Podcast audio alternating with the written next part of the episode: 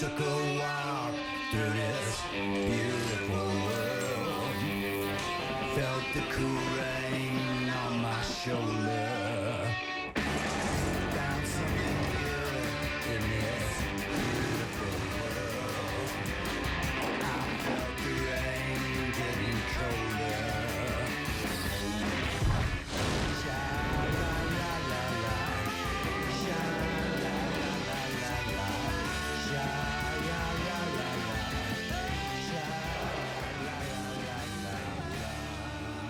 Hello and welcome to Chatz in a Pickle, the preeminent podcast where we cover non-struck work with a focus on comedy and criticism. I am Alan Ibrahim, and I'm joined by my head chef, John Fluke. Welcome to the show. We chef. We chef. Number we oh, chef. There's a part at the end where in the book that we're going to be discussing where he says like tips if you want if you for some reason want to be a chef after reading this book. And he's Uh-huh. like number 1, learn Spanish. you, you are going to need to know Spanish. It's a useful skill when you're becoming a chef. Um how are you? What's going on? Uh, Like what's your life like right now? Just, like, talk to me. Talk to me. Uh, feeling, I'm feeling good. I've been playing lots of Baldur's Gate three. That you know we talked about a couple weeks ago. It's a great game. It's a really good game. I I hit 20 hours on my main character and um kind of like, well, I could go to act 2 or I could start like two other characters who have different ways of viewing and interacting with the world and it's been pretty fun to do that and the school year's begun and it's going well so things are things are solid what about you how are you doing Things are plasma, bro. Do me do me a plasma. You know how people used to say that? Like do me a, instead of like do me a solid. by people do you mean like us Yeah, I do mean us. uh, It's like when I tell Magellan off pod, I'm like, oh, people are gonna be so mad about this thing on the podcast, and you're like, by people, do you mean the voices inside of your head that tell you that you're not good enough? And I'm like, yeah, yeah, they're mean and they're always annoyed at Uh-huh. everything we do. Um, yeah, I'm doing all right. I'm going to a rave this Saturday. Isn't that weird? oh you know where i'm going i'm going to a ren fair this saturday We're living two sides of the same life. pretty much i mean what, what what's the tangible difference between a rave and a ren fair really Oh, that's poetic. I mean, you're They're gonna get a turkey leg at both, right? Oh, yeah. I mean, if you know what I mean. Well, here's here's Google search what to do at a rave. Number one, they dance. You can dance at a Ren fair. Number two, Easy. enjoy the music and the performance. Ren fair. Yep. Yep. Number three, Check. stick with your friends. Yes, you better. Otherwise, you're No- gonna make some new ones. Number four, make some new ones. Oh, okay. Yeah, you could do that too. No- Number Hang five, the they move around the different rooms. They move around the different rooms. Yeah, you you do that in a sense. You go between the blacksmith and the haberd- haberdashery and the jousting arena. And the instruments guy. Yeah, and where all the tigers are or whatever. Number six, partake in a glow performance. I, um, this is not going to be that kind. It's an anime rave. It's an anime themed rave. Oh, I mean the like the fire eating uh shows are kind of a glow performance.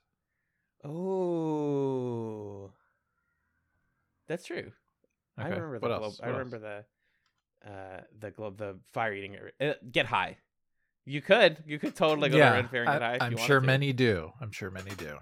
I choose to get high on life and fiction, Oh. the fiction of it all. Yeah, enjoy the vibe. I think I'll be doing Yeah. the same. So we are truly uh doing the same thing in two different ways. Yeah. Uh but I'm looking forward to that. I have some fun stuff going on this weekend besides that that I can't talk about on the podcast. Oh. I had two different segues. That is fun. I had two different segues come into my mind. Can I try me one of them was doing drugs. No, no, no. Well, Okay. I mean, that, yeah, but no. One of them was when you were talking about the voices in your head, and I was going to be like, well, I had a voice in my head this week that was actually rather Ah. pleasant. Segue number one. Uh, Segue number two.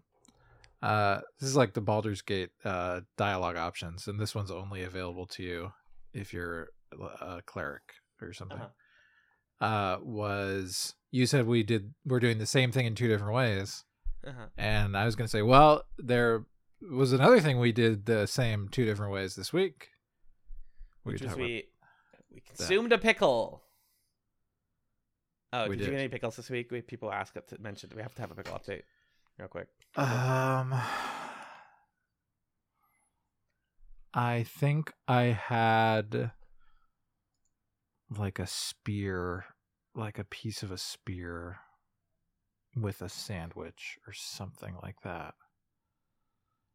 Why am I not running into pickles in my day to day life? Oh, I, I- have one. Sorry, go ahead. Finish yours. When you were here, I think this was before our last recording, but when you were here visiting and we went Mhm. to that diner, I got a BLT that came with a pickle, I think. Okay. I think recent that was the last the last pickle I had. So I didn't have a pickle this past week, but last Friday we had a going away party at a like mini golf slash bar situation. Oh, And- that sounds like a nice situation. Yeah, Boston's really big on like it's a it's a really low impact sport, but you're allowed to drink. Golf plus drinking, mini golf plus drinking, ping pong plus drinking. These are all Uh-huh. huge.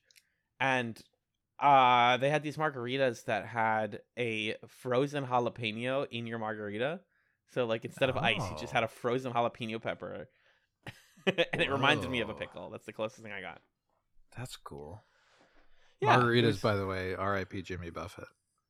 R.I.P. Jimmy Buffett. He's floating away in Margaritaville, and I'm happy for him. I'll never forget the last time we were in Times Square together, and we walked by, and we were like, "Is that a fucking Margaritaville in Times Square?" um, yeah. Also, R.I.P. to um, fuck. I thought I could find this guy. Steve. Harwell, Steve Harwell, Smash Mouth guy. lead singer of Smash Mouth.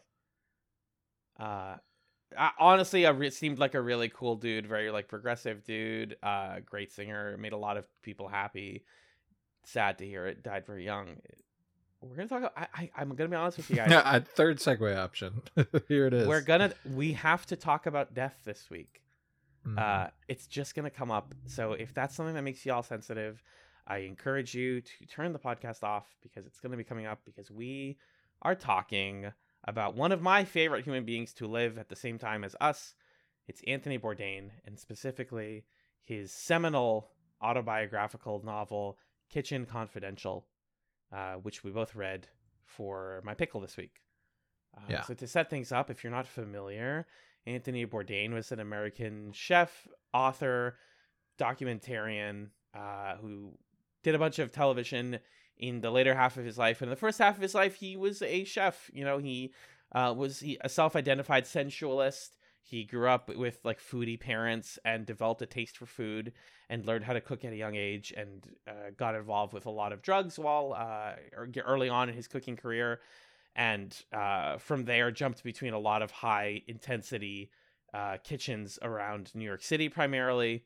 And again, in the back half of his life, he got into doing that, but across the entire world and learning about and exploring food and culture and life in a way that left a mark on millions and millions of people. Uh, you know, his face is very recognizable. Uh, in the 2000s, he was that like bad. He he created the persona. He was the persona of the bad boy chef. I'd say, um, mainly because of this book, and he's gone on to inspire a million, you know, chefs, YouTubers, television creators, writers. Uh, his unique voice and style and cadence is unforgettable, and uh, he unfortunately um, uh, died in 2018. Uh, he he committed suicide uh, at the age of 61 in France, and uh, as I said, left a mark. You know, and we haven't forgotten to this day. I still think about his words and his his coverage of different cultures all the time. Um, I picked this pickle because a I've been wanting to finish the book for a while, Kitchen Confidential. I have I've I've picked at it for years. It's a book that you can definitely kind of like nibble at, which we'll discuss. Um, but it is also seminal in in terms of like food writing. And so I wanted to finish it and get a sense for like where does this whole story go? What is he trying to communicate? Because I didn't realize until this most recent read that the book came out in 2000. I always seem to assume that it came out in the 2010s because uh, it got a second printing when he died, and that's when I read it. Was 2018 uh, initially, um, so I was like reading it and realizing how much cooking culture has changed since the 2000s. And I think from what I've read, not to ever make assumptions about why somebody does the things that they do in life, it seems like that was where a lot of his like depression and anxiety came from in the back half of his life was that kitchen kitchens and kitchen culture, cooking culture just isn't the same as it was. And uh yeah, due to another a number of other factors, we end up where we are today. Um but yeah, he really meant a lot to me and I wanted to come out and say that because like I watch those shows and we're not going to be talking about them because they are struck work, but like Bourdain went to the Middle East and talked about it in a way that I never saw other cooks do. No other, no other TV hosts would go to the Middle East and, and like talk about my family's culture and food and the people and the smells and the senses the way that Bourdain would with a, again a genuine reverence and interest in not only tasting and exploring their cuisine but also like learning how to make it and learning how how why it's made and the sort of like conditions that make it um so that's my that's my long-winded uh wind up for this discussion i guess i'm curious magellan did you have any like big familiarity with anthony bourdain before reading kitchen confidential for this Um, first of all, I mean, it's cool to hear your perspective on that. So I appreciated you sharing that and why this uh, this was your pickle.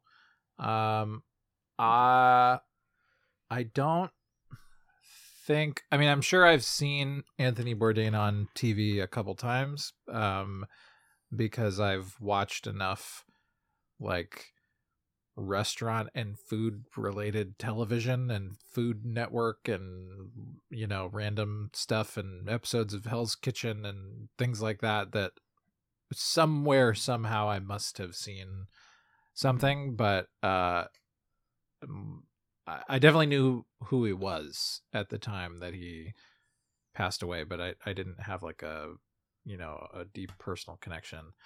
But um in listening to this book i listened to the audiobook version that he narrates which i would recommend um and we highly recommend that. for folks we, yeah. we can talk about that experience in a minute but uh my connection to this was more on a personal level because my dad is a cook and um right and it was a way to kind of like get some insight into my dad's experiences like as a sous chef and as a line cook and as a dishwasher and like all the different kind of roles and things that he's played in different contexts and different places in his life. And uh it the like stories in the book felt very familiar to me because I could see how like the experiences that Anthony Bourdain lived through were at least like rhyming with the experiences that that my dad has experienced and uh Mhm. he was like a similar age to my dad he was born in the 50s which Mhm. is the same as my dad so there's also kind of like a coming up and becoming a chef around the same time in the world um yeah so not a not a connection to anthony bourdain per se but rather to like what he represents in this book hmm That's that's really great because I, I I forgot that your your father uh is a is a chef is or was is still doing that. Uh, well, uh, he still works in kitchens and stuff, but I kind of want to talk about that when we talk about some of the themes that come Okay. up in the book to be more explicit about that. Yeah. Okay. Great. But um, yeah, it's it it just it, it's a little hard, and I was telling John before the recording, like it's a little hard talking about Bourdain because uh his struggles with mental health and addiction like ring true with a lot of people that I know, and he meant a lot to me. And so when I heard that news in June of 2018, it was like a really big hit uh to my life.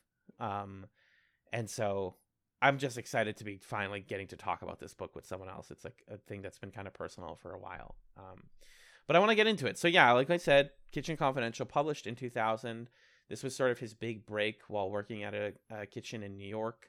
Um, I was watching a clip of uh, of of him at the time. There's a lot of good footage actually from the year 2000 when this book was published, and somebody asked him like, "Hey, so were you fired like immediately?" And he was like, "Actually, they were like fine with it at first because the uh the boss there, like the manager of the the restaurant, like didn't care. And then once he like actually read it, he like had a stern talking, and then eventually, yeah, he did leave. Hmm. And it is such a bummer if you read about all the restaurants that he references in this book, and you're like, I would love to go there. They're like all closed. Like there is not a single hint of any of the restaurants that Bourdain worked at in this in this book that are still open today. Which again, big reason why you know cooking culture has changed. it makes me sad. But um the book is is really entertaining. So like if you haven't read or seen any of like Bourdain's writing before, he has this style of describing things that's very like uh, sensual. He identifies early on in the book as a sensualist. He talks about like smells and sounds and words, and he loves doing accents. He's obsessed with culture and language. Um, in that like fun writer way, people often compared him to Hunter S. Thompson in that way, uh, which I think is accurate and leads into another point I'm going to make later. Um, and you know, especially early on, you get it. You you learn about like what inspired his love of food. That that beautiful story at the beginning of the book about trying cold soup for the first time and realizing it was cold and then that was the point and it was really good and how that like changed the way he thought about things is like such a classic beginning of books tale. Did you did you enjoy these early goings like the whole reading Tintin and all that stuff? Uh yeah, it was really it was really charming. Uh and also fun that he called it Tonton and he's like doing the, the the French pronunciation. Um but yeah, he he manages to make essentially the story of like my uh, seemingly well-off parents took me on a very expensive trip through France and we ate fancy food and he makes that sound like this real rough and tumble salt of the earth like I'm a everyman kind of um kind of experience and uh, I was really charmed by it. I I loved his description of eating the vichyssoise and being like "Oh, I've never had a cold soup before. Uh like that's such a visceral image uh and so telling that like the thing cuz what what ended up striking me about the book and the way that he talks about food and we had some like listener comments or questions about this um which we'll directly address Yeah. later Yep. um but the way that he talks about food is very process oriented it's very much about like what goes into creating the final product as opposed to the product itself and it's so telling that like this eye-opening food experience for him was not like I had a delicious soup. It was I had a soup that was prepared in a way that I didn't realize could be possible for soup. Like I'd never had a soup of this temperature before. right. Um and that's such a chef nerd food nerd thing to be like, "Oh my god, I've discovered my life's passion. You can make stuff in different ways." wow. incredible. Um, yeah. yeah, and then I also really love the anecdote that follows where his his uh a lot of his um kind of formative moments in the first couple chapters come from a deeply ingrained pettiness and a desire to like prove people wrong or screw people over or whatever. And it was really funny to me that he was mad that he'd been left in the car while his parents went to have a really fancy dinner. So he decided that he was going to become the real foodie and actually be the most adventurous eater in the family. And his triumph was having this like fresh clam right off the lake bed in front of everybody while they're all like, ew, gross. And th- those two anecdotes and dishes say so much, not about like Anthony Bourdain's palate, but like his spiritual relationship with the way in which food comes to be the way that it is and like the position that food has within social interactions or cultural contexts and uh yeah i just think that both of those anecdotes say a heck of a lot about like the character that you're going to follow throughout the rest of the book. Yeah, he's he's got that sort of again. It, it can be simplified down to just saying he was like a rebel. He really liked the Ramones, for example. He was like a punk rock guy. Uh, Mhm. You see old photos of him from the 80s and 90s, and he's got like long, greasy hair. Like that Mhm. was always Bourdain, right? And and what's fascinating is is like when I remember reading about this book before he passed, there he was a polarizing figure. One of the Mm. one of my like good friends reviewed Kitchen Confidential like 10 plus years ago on Goodreads and he was like I love the book but god damn it is Bourdain so fucking full of himself. And I was like uh like the you know when people pass Mhm. away we tend to view their work differently and it's just interesting seeing someone when he's alive being like no I don't actually like this. This is annoying.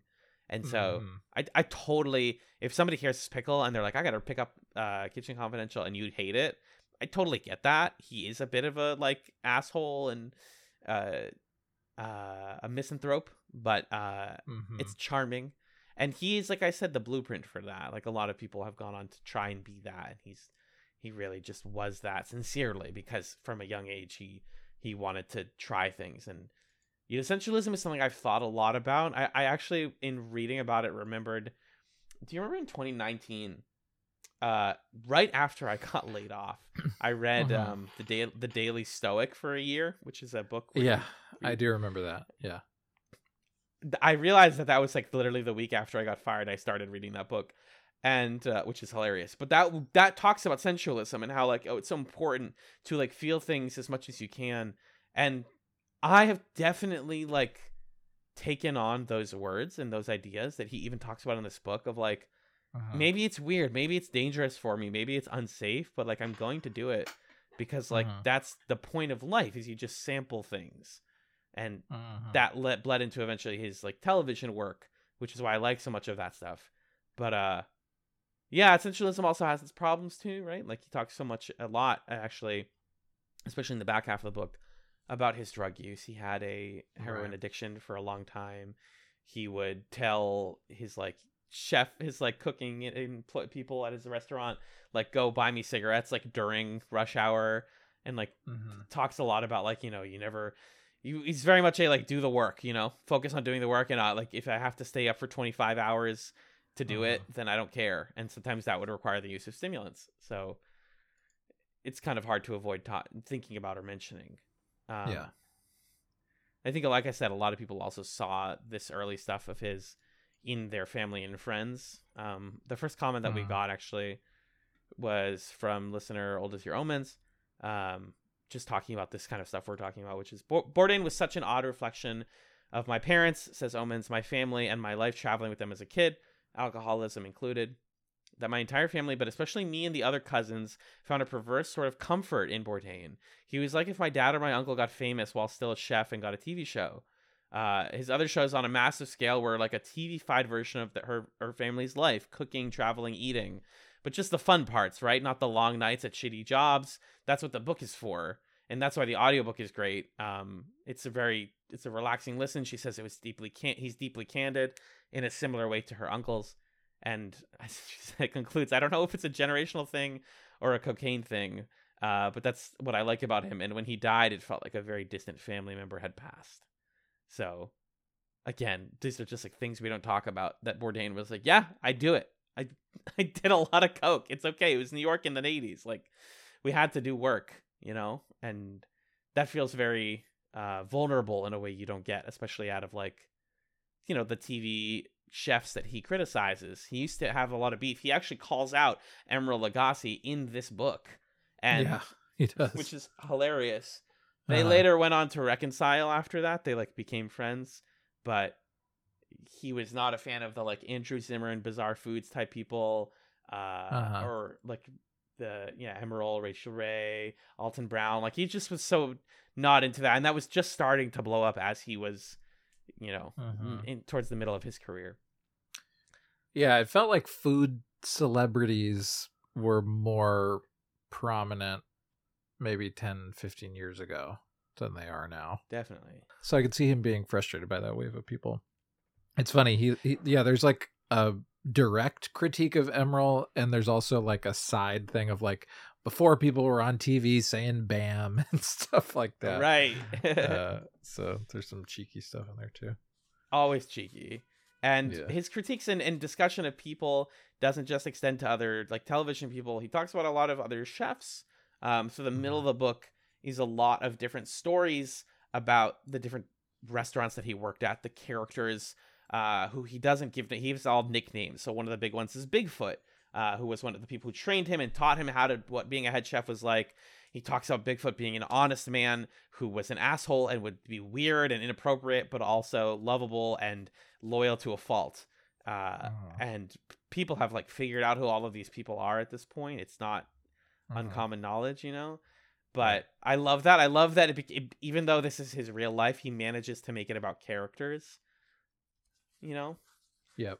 and uh all the characters are like just people you know? He's not he never like glorifies or makes heroes out of the other people in his work or in his career. He's just like oh this guy let there's a part i swear like middle of the book later in the book where he says one of the best guy one of my best um sous chefs that i ever worked with is the kind of guy that would call us while he was having sex with someone and be like guys you'll never guess what i'm doing. Like while we're working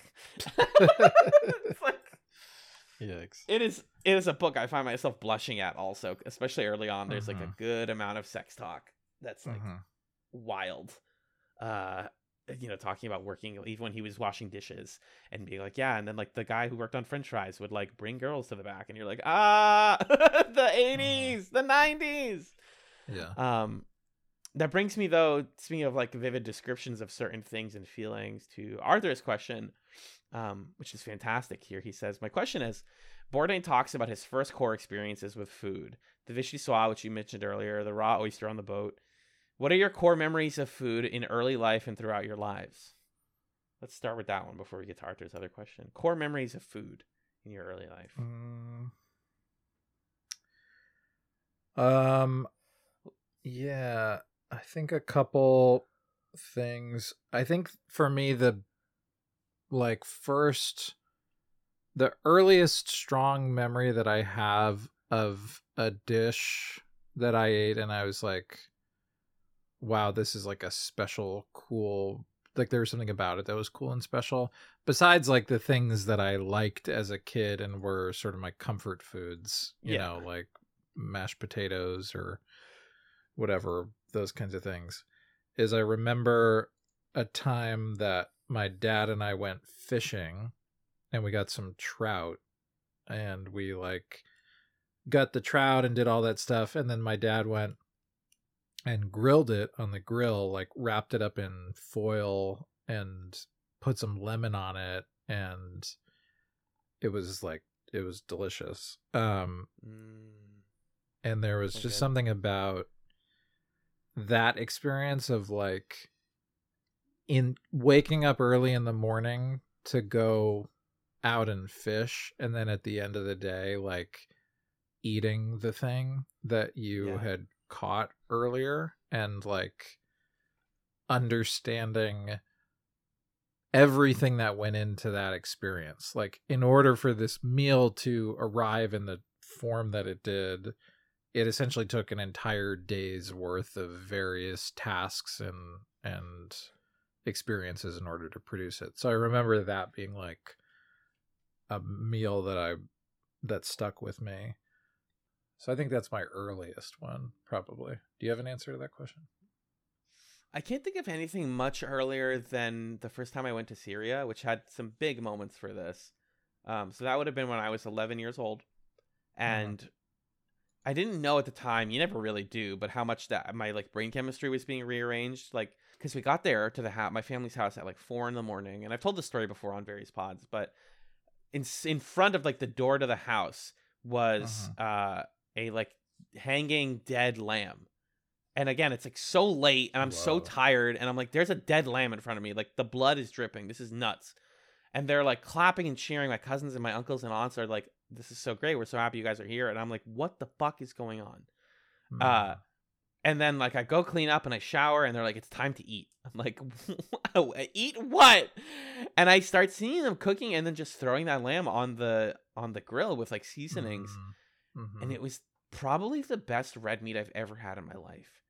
And I was like, oh, like the way my dad cooks and grills is like a like a you know he's it's a different ingredients like that he's using in the states, but it's this Right. like this is what he was trying to emulate. And to go back to the Mhm. source and be like, like you said, this is what it's like to see an animal be slaughtered in front of you and then to consume it was like huge. And it was so I I mean like I try to be an animal rights person, but I, I'm not. It's not one of my main beats, so to speak. But it's so good. It was so freaking good, and learning about different seasonings. And only recently I've gotten into cooking, but like I'd say that was my earliest um, core food memory. Uh, was Yeah. trying lamb for the first time, right off the right off the bone, so to speak. Arthur has another question, which I think will get us into some cool territory here, though. Uh, the most common complaint across Bourdain's media is that he rarely describes the taste of the food that he eats. How important is it that, uh, or not? How important is that, or not, to understand the point? At a certain point, is Mm, taste mhm. indescribable? Fantastic question. Yeah.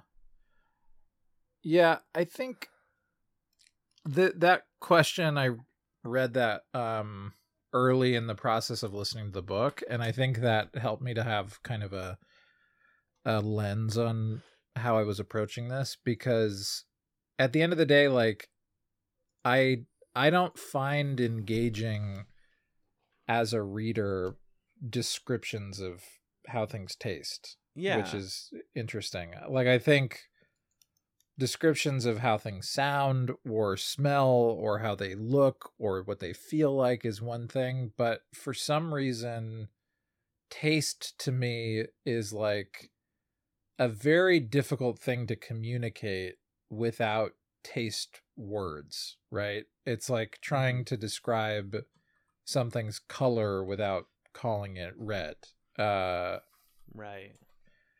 and so often i think the most evocative like taste descriptions are really more about other senses like the temperature of the thing or the way that it feels or how it moves on your palate or like what it reminds you of or how it makes you feel or things like that so just from like a prose standpoint I I didn't feel like I was missing descriptions of taste in this book.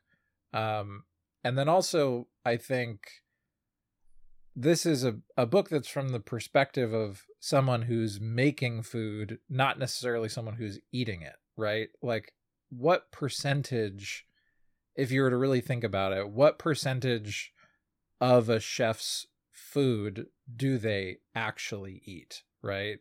there's such a larger volume of food made that a chef is never going to taste. So their the vast majority of their interactions with food, I mean maybe they'll taste it to like for a quality control reason or something like that. But they're not like sitting down and relishing the meal necessarily. Mhm. So so much of the way that they engage with food is not about taste at all it's about like intuition it's about skill it's about the processes that produce the food it's about knowing if i do these things and put in these inputs i will attain this output that i have like an understanding of. I might not be able to viscerally taste what this you know steak is going to taste like but i know based on its color and its texture, its temperature, the seasonings that I put, I can control that taste experience without actually experiencing it myself. And so Exactly.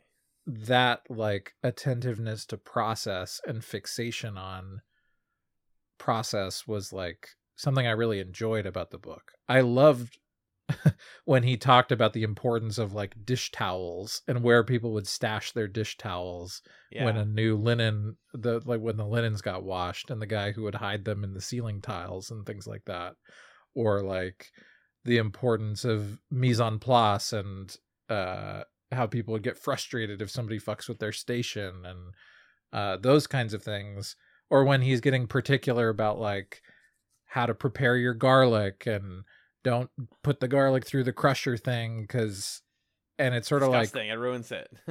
Right. And it's sort of like on a certain level, how much does it actually ruin it? Like it's still going to taste like garlic. There's subtleties there, but at a certain point it maybe isn't even about taste. It's more about kind of the principle of the way in which you produce certain tastes.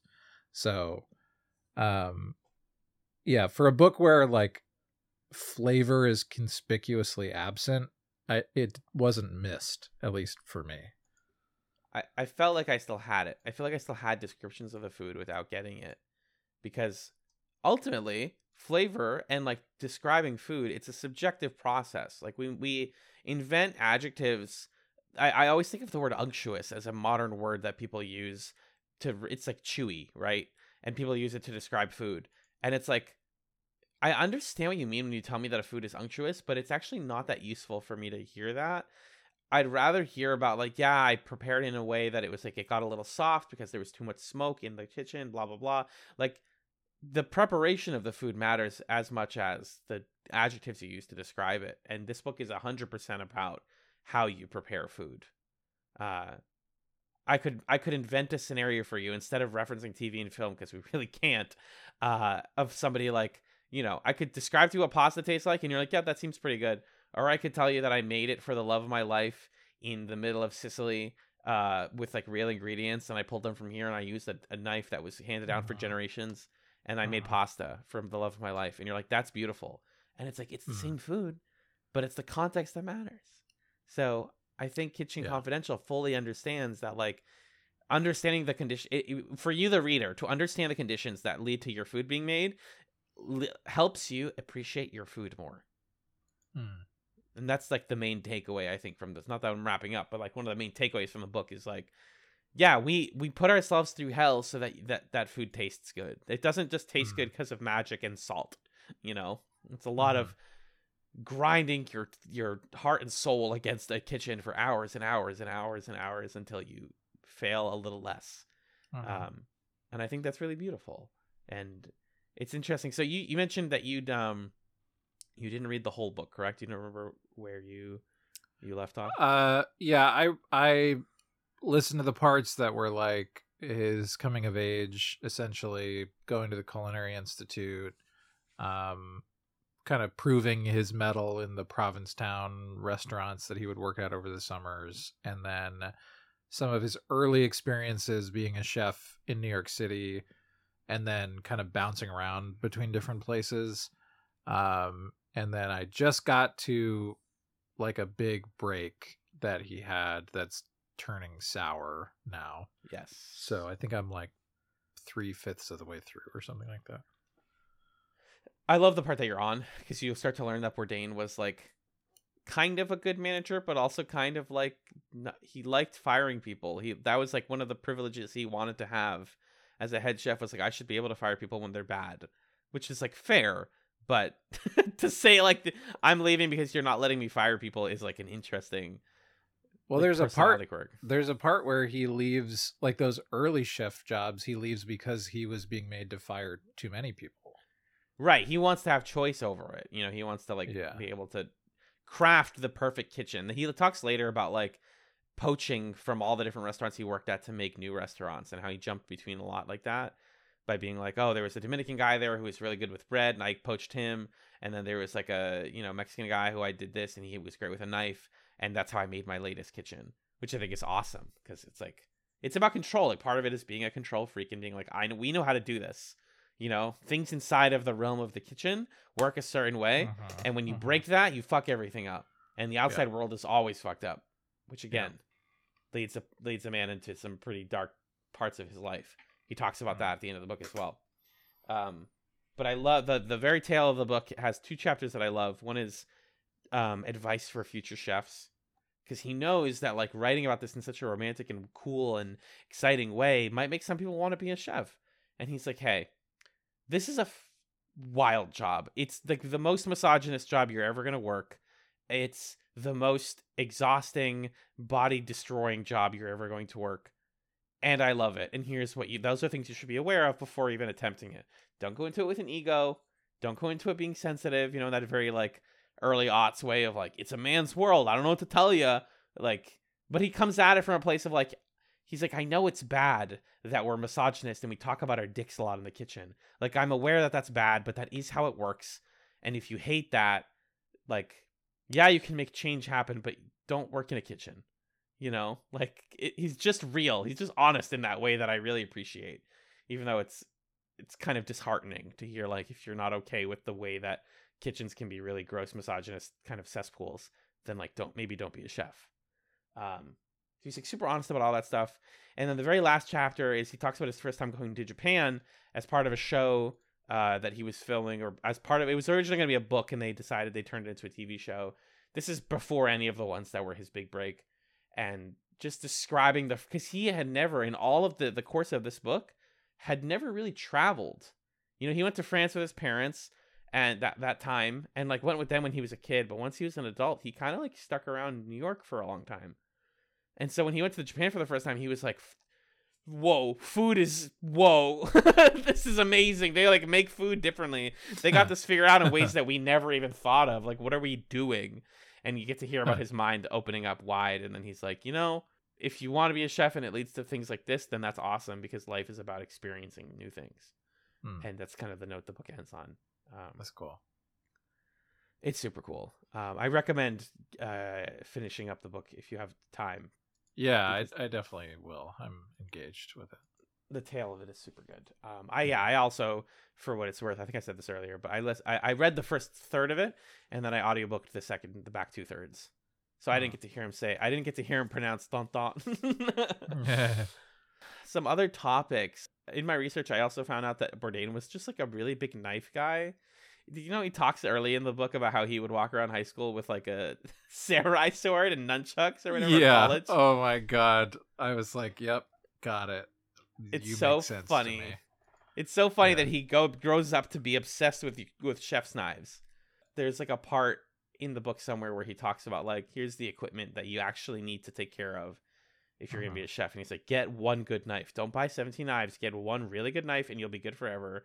Get you know like X blender or whatever X tools. Get a Yeah. good cast iron, and you will you can do all of the shit at home.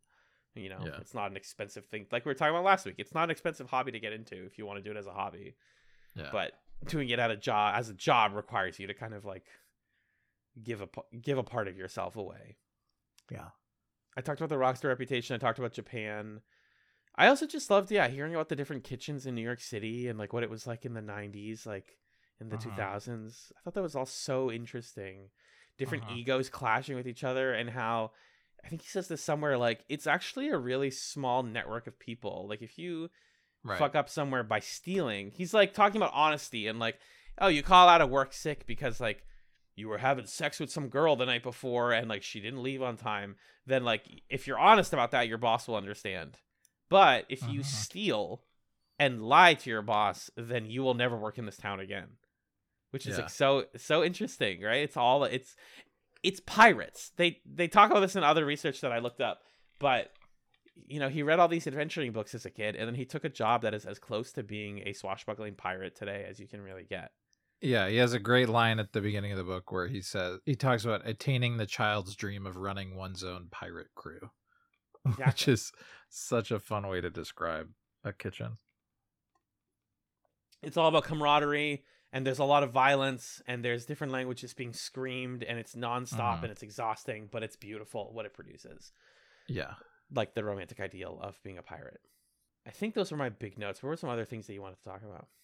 Um yeah, I think kind of on that note, uh I think that was a lot of the the charm that this book held for me is hearing about the sort of rogues gallery of like you know, I worked this one job where uh everybody lived in a house halfway house and they all had th- th- these were all their different tattoos and uh, this other job where like there was this guy who was the I was the understudy for at the meat station or whatever, and I burned myself. And he was like, "Look at my hand. It's all you want. You want a bandage? Like here, I'm gonna touch this hot pan.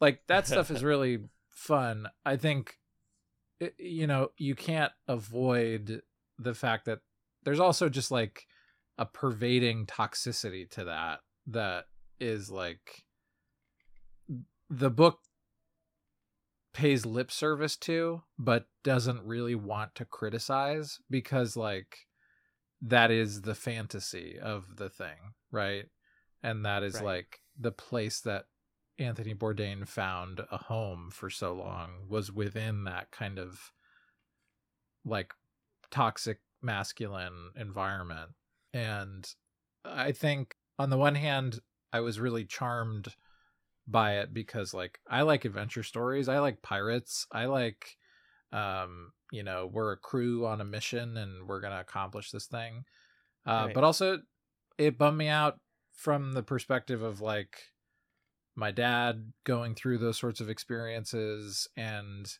seeing him live within the volatility of the restaurant business and like having a job in one place for a while and feeling like he's doing great work and then that place goes out of business and now he's got to find somewhere else to work.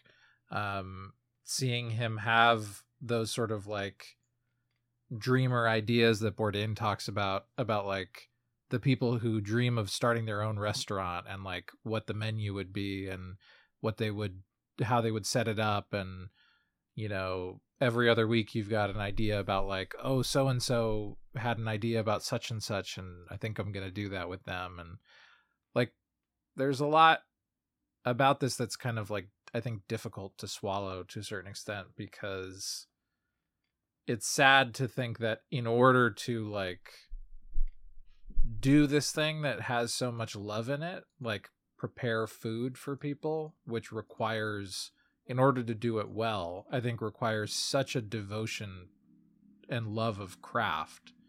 But in order to do that, like in the world that we live in, the contexts where you can do that are mired in like a work culture that just denies your humanity to a certain extent. And like that's 100%. a really tough thing. So that was something that it didn't sour my enjoyment of the book, but it's I think a fact of what's discussed in the book. Right. And again, that's like kind of similar to what we talked about last week. Like, what's the work that you're willing to put your time and energy into? How do you spend your free time? Because, like, I'm sorry, but from this book and from every other like chef that I've ever read about or heard about, you just don't get to have a life. You have to accept that that your life Right. is in that kitchen. He was, you know, married multiple. Bourdain was married multiple times, uh, Mhm. and most of them had to accept that I'm just not going to see you much. I'm going to come you're going to come home when I'm asleep and you're going to wake up when I'm asleep. And that's going to be our relationship and I might see you one day a week. And we romanticize people like that as like badasses and cool guys, but it's profoundly sad. And there's again, it sucks that we're in a strike right now because there's so much good television and film that covers Hmm. this. If you want more like Mhm. additional reading, so to speak, and I'm I'm free to talk about that off pod with people if you're Yeah. curious. But yeah, it's it is just it. it but I like that's why it's so interesting that at the end he's like, "Hey, did this make you want to become a chef?" Question one: Why? Why did I do that? I didn't. I didn't plan that. what do you mean? Uh-huh. Did it make? What did it make you want to do? Because you mentioned teaching actually in your uh, notes. Um, yeah, I think it was really interesting to hear him describe the experiences and the the themes and the sort of driving um I don't know, like just the the the animating like uh I don't even know what it is, an urge, I guess, or Yeah. a, a a calling or something um of being a chef because a lot of what he described to me was like, oh, that is what it feels like to be a teacher, kind of. Mm-hmm. Because I think like the similarities that I saw were, you know, teaching a lot like how he's describing kitchens is a place where people who need structure in life can find it. Like he talks about the kitchen as almost a militaristic environment that kind of provides boundaries and uh yeah and structure for people who may not have that otherwise and i think that that's probably true of a lot of teachers. I think there's also this really fun and interesting idea that like there are some wacky characters here who kind of earn their eccentricity by being really competent and like the more capable you are at your thing the more that you're allowed to just be weird uh which is Right. definitely a teacher thing Right. I think some some of the strangest people that I've met are people who are educators and it's just that they're good enough educators that they can kind of be who they are. There's also like that same toxicity I was describing around taking care of yourself and taking a day, like the way that he was talking about well, if you have the sniffles, you you come in, you don't want to let the people down around you and that's mm-hmm. what education feels like. Um, and also this like obsession with having moves the way that he talks about like the people at the one restaurant who would always kind of like slam the oven door shut with their hip or whatever or like put a little flourish into their chops and just do kind of extra cool little things that you know they don't really need to do to them. but it's a demonstration of like I've done this so many times and I have such a, uh, an acute knowledge of like the moves that I'm executing that I can put a little English on it. And like Mhm. teachers do that for sure. Um like I remember I saw a teacher one time who was uh showing math answers on a on an overhead projector or whatever and uh or like a you know a document camera and he'd frozen the image on the question with no answer next to it and then he did this thing where he faked a sneeze and unfroze the image to show the answer at the same time and it's like Mhm. you didn't need to do that. You didn't need to pull that move but like you've got that little move that you can do. Um yeah and then that same feeling of like this is a small world like everybody knows everybody everybody's trying to poach everybody Mhm. and then I think the thing that's different is like, you know, I don't think that my colleagues are like doing coke in the back room or like fucking back there or whatever. Um, I think they're doing that stuff on their free time, maybe, or maybe not. I don't know. But yeah, that that is like obviously the big difference is some of the more salacious things that he's describing.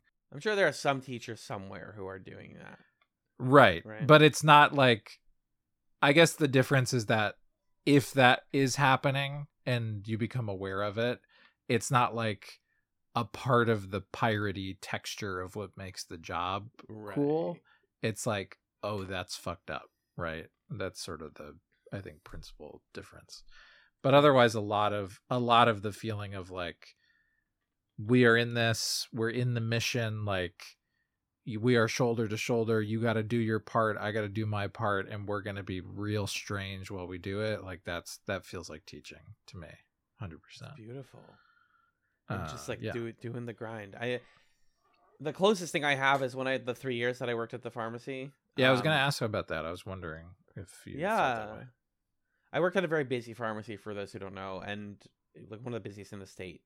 And definitely when it was peak time, I felt like I was I like came out of my body a little bit. And like he talks in this book about like having dreams about it and like how he was so difficult as a Mm. partner because he would be thinking about the next day's menu while oh, like eating his own dinner like with his wife. And I would have Mm. dreams like that where I was like, "Oh, I could have optimized this. I could have done this."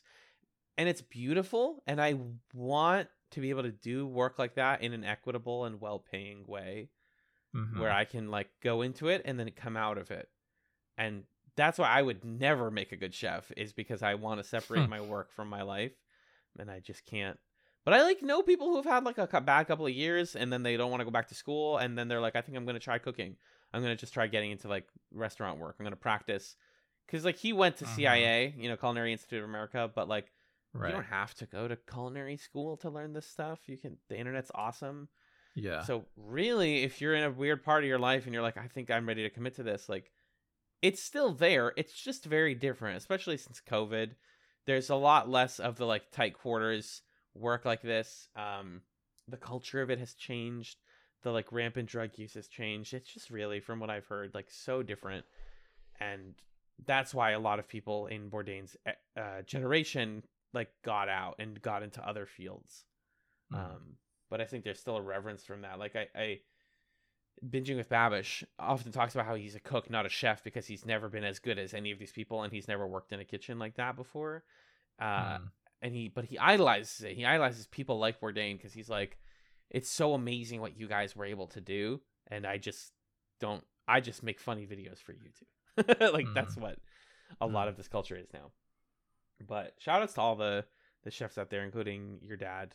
Um, I Mhm. think it's it's wild work, and I, I I really I envy the being able to fully invest yourself in it part. Not the outside of work, but like being able to just spend those eight hours like grinding, committing is like kind of sick, actually. Yeah. Because like, what do I do? I pay invoices and I send emails, and I fart around for like six hours. Like, it just I read this book and I'm like, what am I? What what what is my job accomplishing? You know, I'm not even making something. Neither here nor it's there. it's funny listening to the book because it's like when he's describing all of the you know the cool stuff like uh, f- went for summer provincetown and like did all these drugs and had the sex and cooked the food and it, you're like yeah whoa that's so cool and he's like yeah and then i spent like a couple decades just like fucking depressed and it re- in really precarious situations and you're like whatever whatever that's fine i, I want your life he's like are you sure So I spent the whole chapter at the end of the book being like, "Hey, are you? Is your brain broken like mine? Because yeah because that there was a lot of time there where it was rough it was not a fun fun time um but yeah. rest in peace to Anthony Bourdain. That's the Yeah. the other thing I want to I want to just reiterate. Such a fucking cool, great guy. Set the blueprint. I I love I love this book. I think it's beautiful. I think it's really well written and entertaining and engaging. And he wrote a second book as a follow up that I've heard is like really depressing because so this book kind of stops talking about his life right around when the TV stuff begins to happen. And when he talks about that, Mhm. that's where he's like, "Oh, I love traveling the world. I love doing that, but I realized I didn't have my, the outlet that I needed anymore." And mm, you take you give somebody this outlet for like seminal parts of their lives, their 20s, 30s, 40s, and then you take them out of it. Uh-oh. That hole needs to be Mm. filled. And so that's where I think again, not to like make assumptions, but that's where I, from my understanding a lot of his despair came from in later life was like mm, how do you get out of a career like this? Yeah Um, and he had yeah. a child and had a wife and stuff, but it's like people like to think like, oh, once you have a wife and kids, like that becomes your life, and it's like, yeah, but that's not something you can spend twenty four hours a day on. You know, it's not not the same Yeah. way.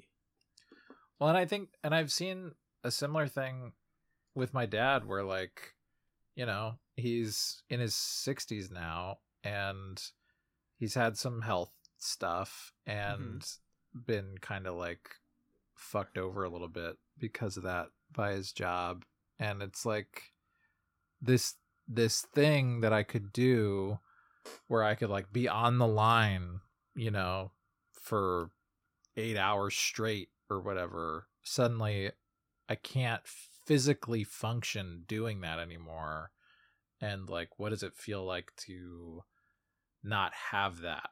Like, I can still cook, I can still do this and that, I can run a station, I could be the pastry guy over here, I could wash dishes if that's the thing that needs to be done. Like, I can still be a part of the the thing, but I can't like go into battle in the same way.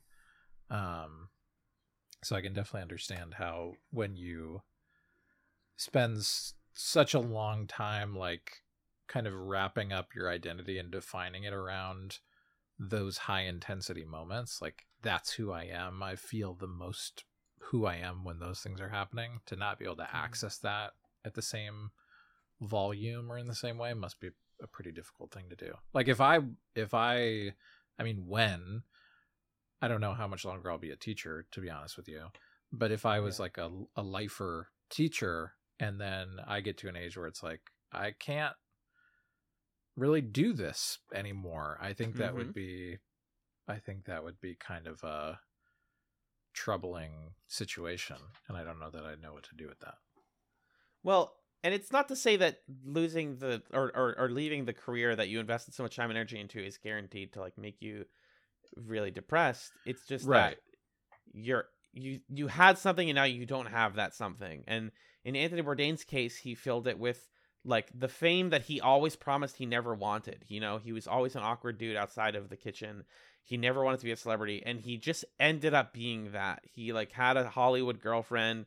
He got wrapped up in a bunch of controversies and he Mhm. became and he was like a he had trouble being a father and it's like uh, that is from my reading the stuff that led to him taking his own life unfortunately which is Mhm. like yeah when you again have the hole in your life that you fill with things that aren't fulfilling and aren't healthy like celeb nobody nobody does this and then becomes a celebrity that's a really rough career path Right. uh so i think like in someone uh, to other people who like come out of their career like that's why we try to change our careers as much as we can while we're still young so that you don't just say like oh from the ages of 8 to 45 i did this one thing and now i don't do it because that's why a lot of people like when they retire struggle to find uh Mm. meaning your Right. work should not be attached that your work should not define your personhood. And bourdain Yeah. even talks about that stuff you know we were posting clips in the discord from some of his shows where it's like the dude was clearly an anti-capitalist the dude clearly understood the idea of like profiting off of repressed underclasses. He worked with those underclasses those lower class people uh and it sucks you know living on your work. That's that's kind of where i land on it i think. Yeah. Ugh, heavy stuff man. Heavy stuff is there um any other big points you want to touch on before we take it home There was a line that really tickled me, um, where he was talking about his like younger years, and he said, "My on again, off again girlfriend spun pizza for a living." I just love That's that. fucking beautiful I love that. And the other one that tickled me was when he's talking about working in the restaurant where it's like basically run by the mob. Mhm. Uh, and he's talking about like how much more efficient things were and how much more willing like food suppliers were to supply him if he called the right one. Sometimes he'd call ones associated with the wrong family or whatever. Um, but he had this line, this line where he says, "I had a lot of meetings in cars," and he describes the one where the guy's talking to him in the car about bread, and then goes around to the trunk to like open the trunk and show him some bread. like, that's just how these guys know how to do business. It was so funny. it just uh, translates weirdly to other careers yeah. you know Yeah. But anyway, those are Uh, my uh my favorite lines. I think. since we talked about Hunter S. Thompson, I wanted to conclude with uh, a poem. Well, uh, again, heads up, we're talking about self harm here, guys. I just need to say Mhm. that one more time. Hunter S. Thompson also uh, committed suicide, and his suicide note is a poem that I really love, and that I think applies to Bourdain's story a little bit. Um, do you feel comfortable with me reading that on the pod? Yeah, please do. So it's really it's really beautiful. Um, it's called "Football Season Is Over," and this was again Hunter S. Thompson's uh, final note that he wrote before taking his life. No more games, no more bombs, no more walking, no more fun, no more swimming. Sixty-seven. That is seventeen years past fifty. Seventeen more than I needed or wanted. Boring. I'm always bitchy. No fun for anybody. 67. You are getting greedy. Act your old age. Relax. This won't hurt. And it's like, ah, you know, like Oy. you just get to you just get to a certain age and you realize that you are not the person you used to be and that the world has probably moved on past you and that happens at a different age for everybody. Uh, Mm. so, yeah, just wanted to share that and how I thought Mm. about that a lot with this. Um, but let's let's move on. Yeah, let's let's let's uh let's attempt to segue out of a, a, a episode I would say of Chatz that's a little tonally all over the place, and let's talk about. Um, let's bring it back. Let's recenter. You know, this is a this Mhm. is still a fun book. It's not dep- it's depressing when you know where Bourdain's life the went rest of the context, sure. yeah, Yeah, when you know the rest of the context, but in isolation, Kitchen Confidential is a thrilling read. It's so breezy. It's a great audiobook. Uh, and the guy ruled, you know. Bourdain was a really great Mhm. person. Say Yeah. what you will about him.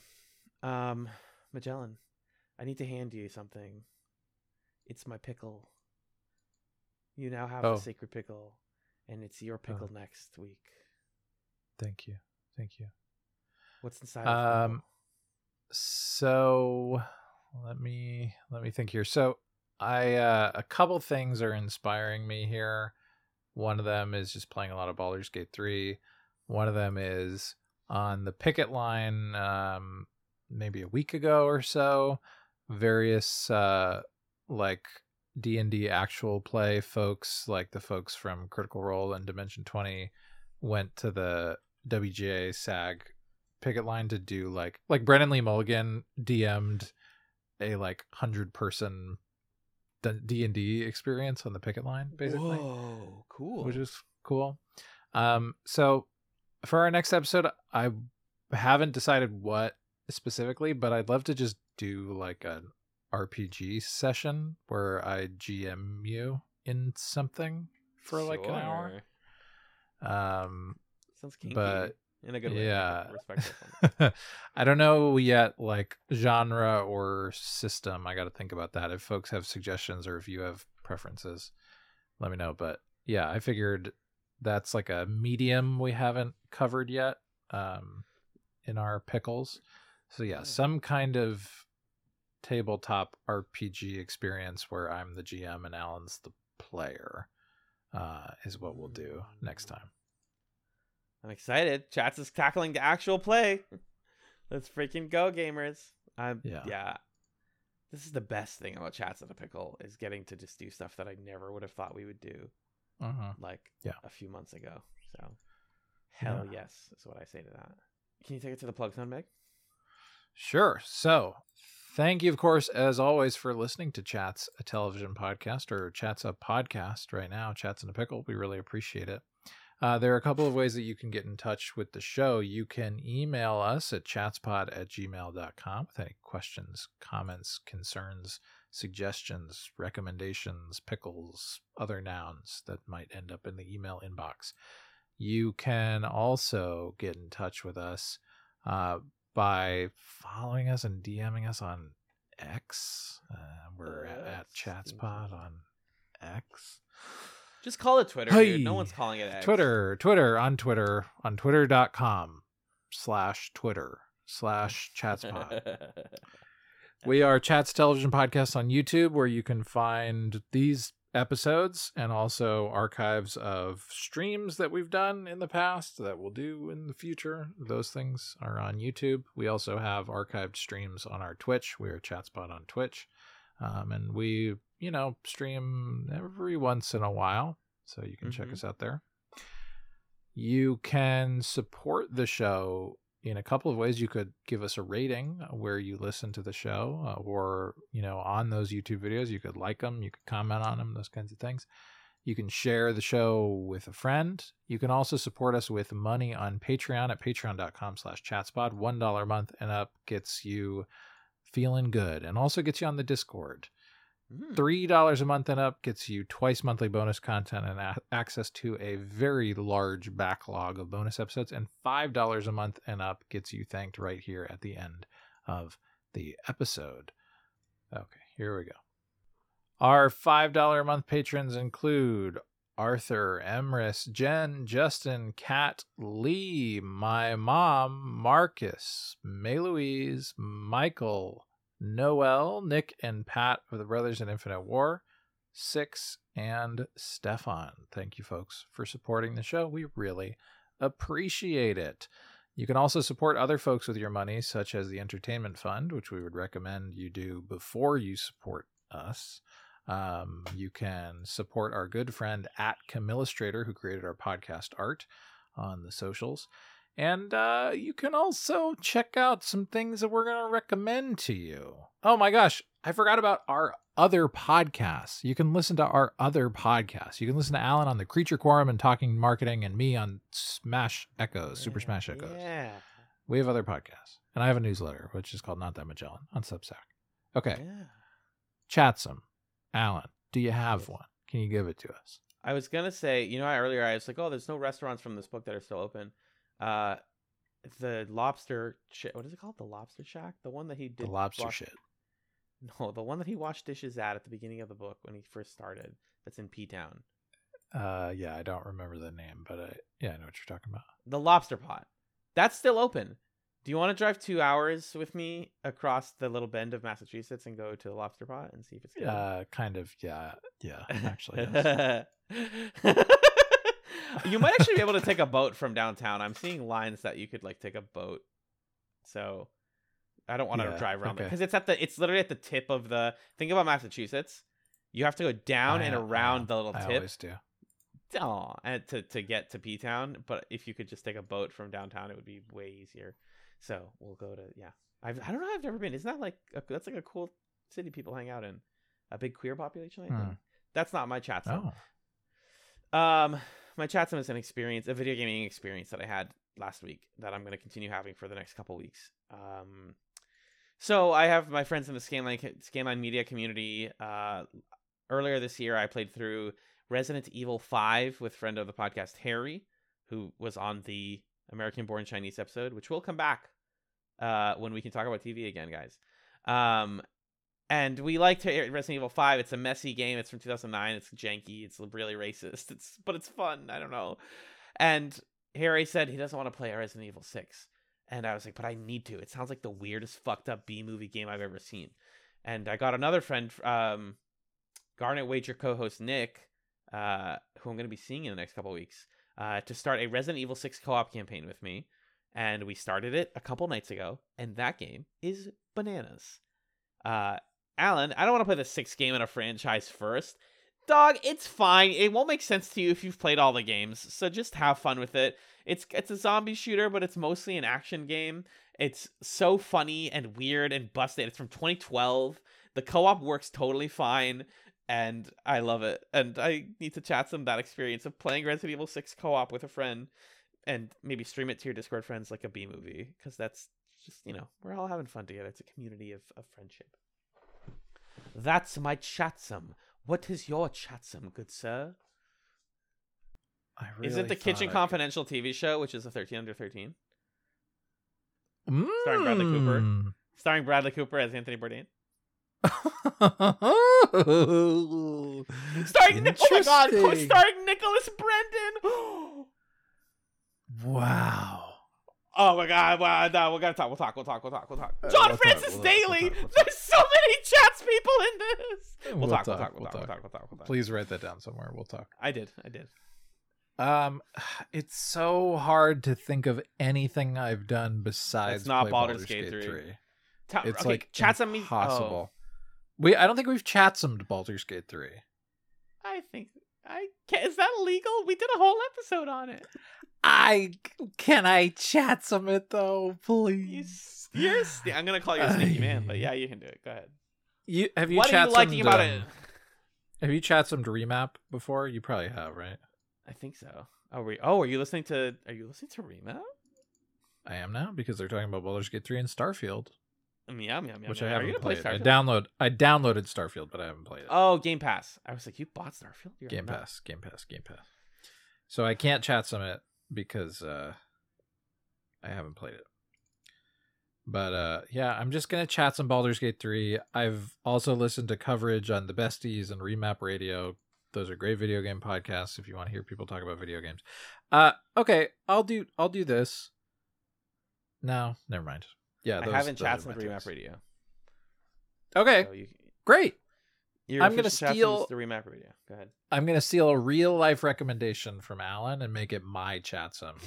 which is Remap Radio, which is the revival, the new iteration of a podcast from the folks who originally did uh freaking what was it called? The other thing.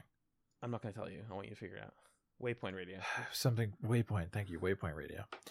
Um and it's great. They talk about some video games I haven't heard of before, and sometimes I don't listen super closely to those parts, but it sounds like they're saying smart things. And when they talk about a game that I'm interested in or that I have heard of, they really do say very smart things. And I like it. And they had some good Starfield coverage and some good Baldur's Gate coverage. So check it out. Definitely. Definitely. I'm excited to hear you talk about Starfield eventually. I didn't I didn't it didn't register in my mind that that's a game that you could play. Oh, But I you'd to- can. But you'd have to put Baldur's Gate Baldur's Gate down to do it, which Impossible. Impossible to put Baldur's Gate down. I'm like excitedly replaying parts of the beginning of Baldur's Gate. I can't think of any time that I've ever done that with an RPG. Like, oh my god, that was that 10 hours was so fun. I want to do it again with a slightly different character. That's uh it's a new experience for me. So, Mhm, mhm. anyway, that was my very long non-chatzum that turned into a chatzum. You got there. That's what matters. Yeah. Is that it? Did Chatz just become the news race king? yeah. I think we're Yeah. done. Yeah, we got to go to LSU real quick. Herd chef.